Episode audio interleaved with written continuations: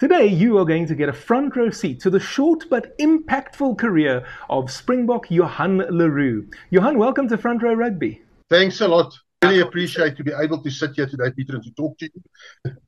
Now, before we begin our conversation, let's take a look at this week's trivia question. In 2008, Francois Steyn started at fly half for the only time in his Springbok career. Who were the opponents that day? Now, if you know the answer to the question, you can put it in the comment section down below, and we'll also find out if Johan knows the answer, but we'll do that at the end of our conversation. Johan, I'd like to begin our chat in 1994. We were playing a two test series against England, and in the first test, the English won quite convincingly. You were then brought in for the second test to make your debut. Talk to me about how the players were feeling in that week leading into that second test match. I think uh, at least they started the, the, the, the rugby sort of modernizing then and became more professional. So uh, for the first time, they were actually doing power testing on us because you're going to laugh at it. I was only weighing 105. I was one of the smallest props ever to play the country. But uh, McIntosh did the testing and he could see on, on, on weight testing and things myself and Ian McDonald was like almost, I'm bragging now, 50% stronger than any other players in that team. And I'll thank the Father for that because that's how I could have seen the Nazi change us in the second test of power. It comes back to what I said to you if the fixed facets the most powerful. And at that stage, without a doubt, I was the most powerful prop in the country with a guy like Ian McDonald, the flanker behind me, and that we could have controlled those scrums and lineouts. And how were you feeling ahead of making your test debut for the Boks? It's the most unbelievable feeling because my dad played Northern Transvaal, and as a junior rugby player through school years, it was almost always my biggest dream. But then you remember with the sanctions that came over to South Africa, there were no rugby for a lot of years. So I only became a Springbok at the age of 33. I kept on so long to, to be able to make it, and uh, it was an unbelievable feeling. A lot of players say that their first test match for their country goes by in a flash. What was your experience like? No, exactly the same. It's like five minutes. And I think the other thing, if most of them are honest, it's the first time in my life that I almost cried you stand there when they sing the national anthem, and it's like a dream that, came true, and you are there. It's unbelievable. And how incredible was it to be part of a famous victory that day?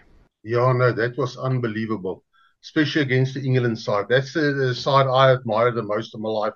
Not everybody would think New Zealand because they're such champions, but England is to me the greatest rugby side in the world after the Springboks now, of course. And then after that, we were off to New Zealand. I've had quite a few former Springboks on the show that were on that tour in 1994, and they all say that it was the toughest tour that they had ever been on. Would you go along with that? No, definitely, because also coming back to isolation, we weren't we weren't around to compete internationally so much. So I think it was a hell of an adjustment period for us in in in a sense. And then the second thing is, uh, look, it sounds terrible if I said I don't think uh, McIntosh was such a good coach. He, he wasn't like Kitch Christie. I came from Kitch Christie's era where there was total discipline and it's a two different setups where we went into New Zealand with that. And then our management itself, I don't think stood with us, especially with New Zealand's aggression. Because I believe that, you know, those 17 test wins they had in a row was mainly because of intimidation. And I thank the Lord for today's new laws with the TV sightings and things. I don't think there'll ever be such a great side again in history that they were because of intimidation. That's sort of stopped now. Now it's, it's, it's a good thing, I personally think. That's a very interesting point that you raised there, Johan. Let's talk about the first test match in Dunedin. We were beaten 22 14, and I've actually heard different stories from different people that were involved that day. Some say that we could have won the test match if we had kicked more accurately. Other people say that, no, actually, we were the second best team that day, and New Zealand did deserve their victory. How do you remember that occasion? No, I, I wouldn't say they, they deserved it, but I also can't just say we should have won it's but the score should have been closer. It was. I mean, we are the two greatest rugby nations. So I, I, you know, you can't make a comment that they should have just won.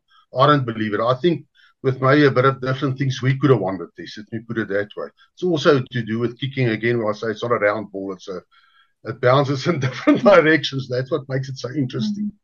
Let's talk about those 1994 All Blacks because most people that have been a- around for the professional era will know that the New Zealanders have largely dominated world rugby, especially in between World Cups. Uh, thankfully, the Springboks have won as many as they have, but in between, the uh, in between, the All Blacks have sort of been the number one team in the world most of the time in the professional era.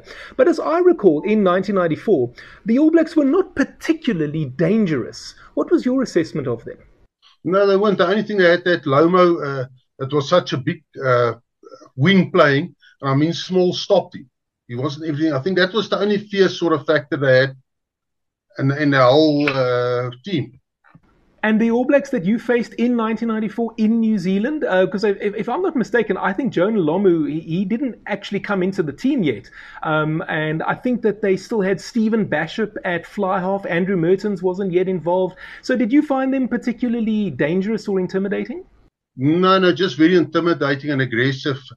Uh, look at the problem I had with the biting incident. It was aggression built up, and we couldn't basically go back on their aggression if they attacked us. Uh, our management said to us we shouldn't get involved in all of that, and that's what I think where the sad part came. We should have played the same as them.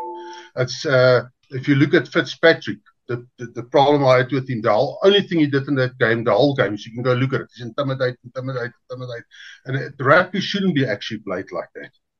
It's it's sad. It's sad what happened there, and I think that's the way they won. As I say, all, all the years before that, and actually till recently, and that is going to definitely will stop now. Johan, you've actually gone and preempted what I was going to uh, discuss next, and that is Sean Fitzpatrick. Certainly, from our point of view, sitting there at four, half past four in the morning watching these test matches, he certainly came across as being a very cunning individual. What was it like playing against him? Well, I see him, it's going to sound crazy saying that from my side. I see him as the cleverest captain in international rugby ever. Because the way he intimidates the, the, the refs, and in the other team because you actually slowly start working with your mind to a degree where you, you don't control yourself. So he, he keeps two or three players busy, and that, that's also the other way you can win if you keep on with that. And that's, again, as I say, it's not rugby. It should have been pinpointed by the international refs a long time ago.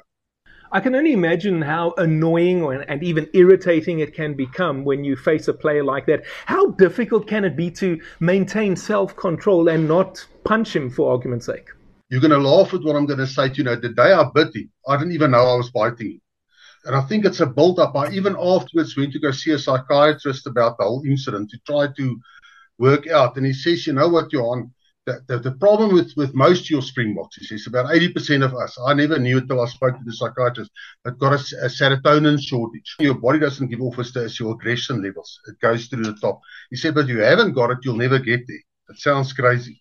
So I'm on tablets now every day of my life, drinking a serotonin tablet to, to, to sort that, that sort of aggression problem out. But to come back to Fitzpatrick, he pushes you. Can you believe it? He pushes me mentally because mentally I'm not believe I'm quite a strong guy. But that you lose that control right at the end where you don't actually know what you're doing. And that is the scariest part of it. That's quite incredible. So, if I had to ask you, for argument's sake, to describe that actual moment, the ear biting incident, you actually don't remember it. Is that right? I don't promise you. I don't. People say that's why I say I promise you because every time I say people say, "Man, you're talking nonsense." He drove me behind the loose scrum and he ran into me, and then all of a sudden it was like a blackout for like say ten seconds.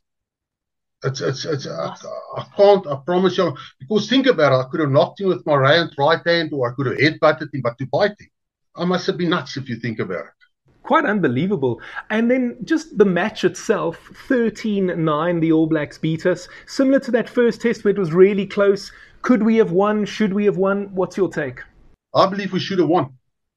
No, we should have won. That's why I say I see him as really the cleverest captain in history. You know, to, to have won the 17 tests he's won. Just to think about that alone, how he controlled it and to set it up to do it like the way he does it. He's an unbelievable captain. Hey, if you're enjoying this video, why not consider becoming a patron? It's my dream, guys, to do this full time, and with a small financial contribution, you can help me realize that dream. The link and the QR code is appearing on your screen right now, and I'll also put it down in the description area for you to go and click on at a later stage if you would like to do so. And by becoming a patron, I promise there will be great benefits for members. Now let's get back to the interview. Johan, what was the reaction to the ear biting incident from your teammates?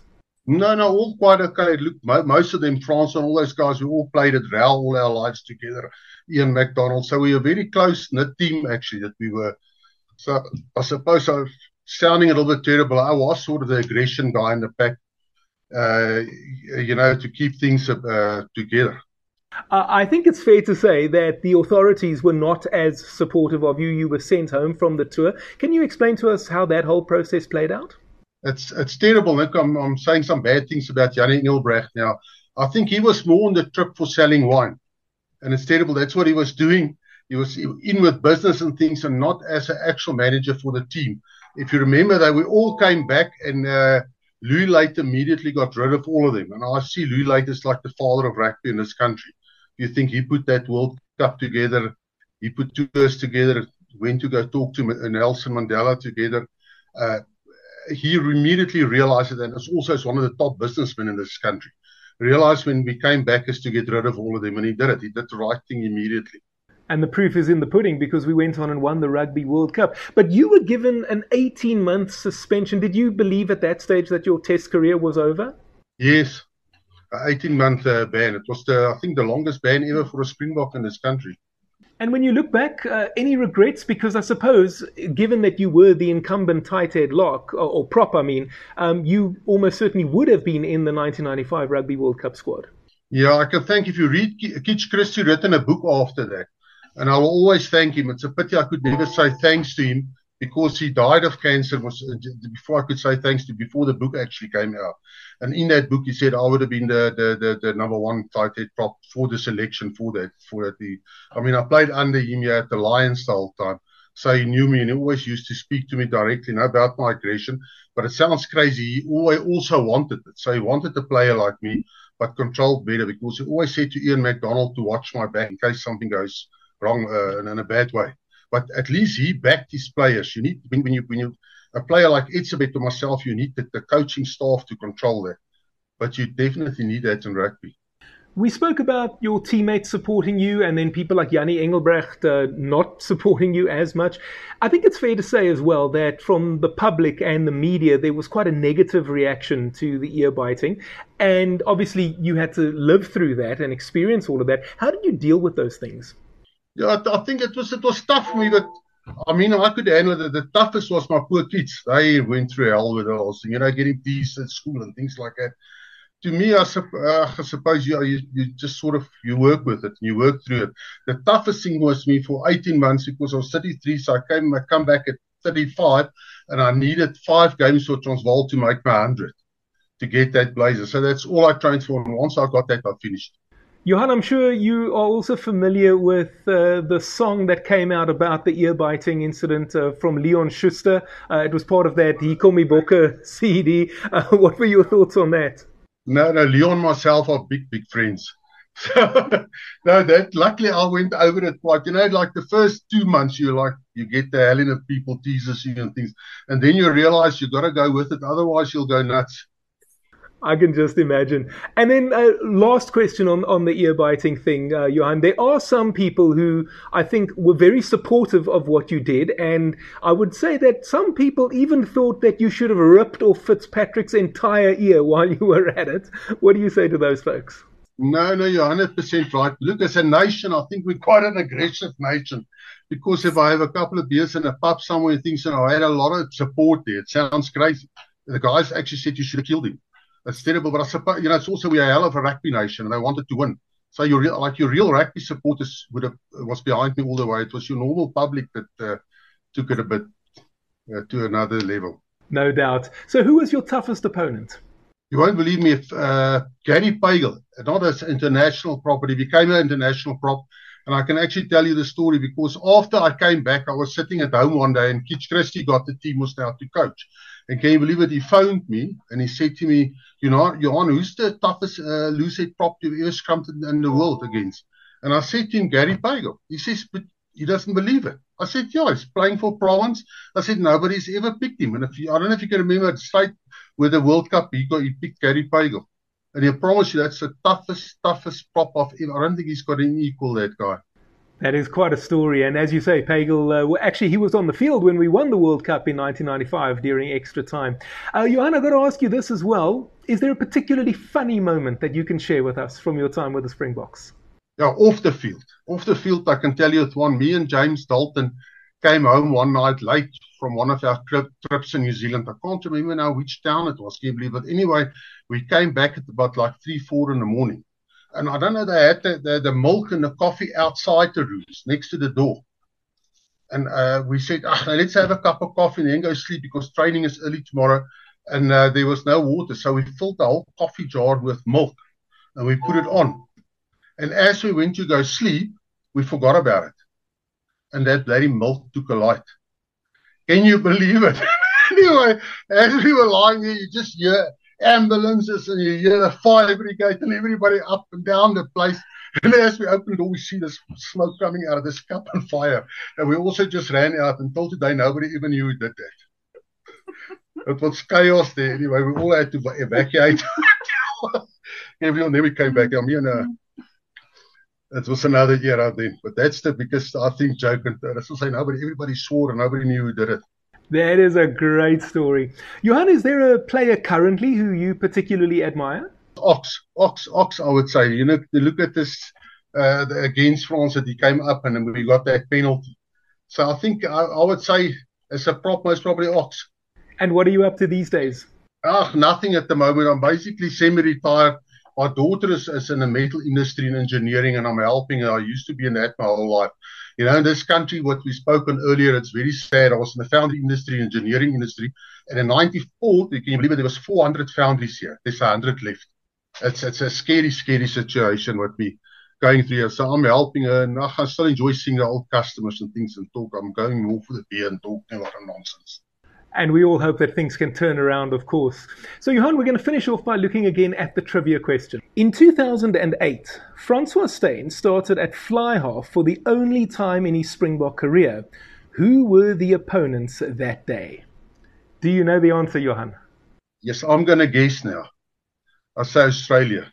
All right. Well, we did play Australia soon after that, but the correct answer actually was Italy. Serious, yes. Yeah, that's why I could remember Australia, but I don't know why I thought it's Australia.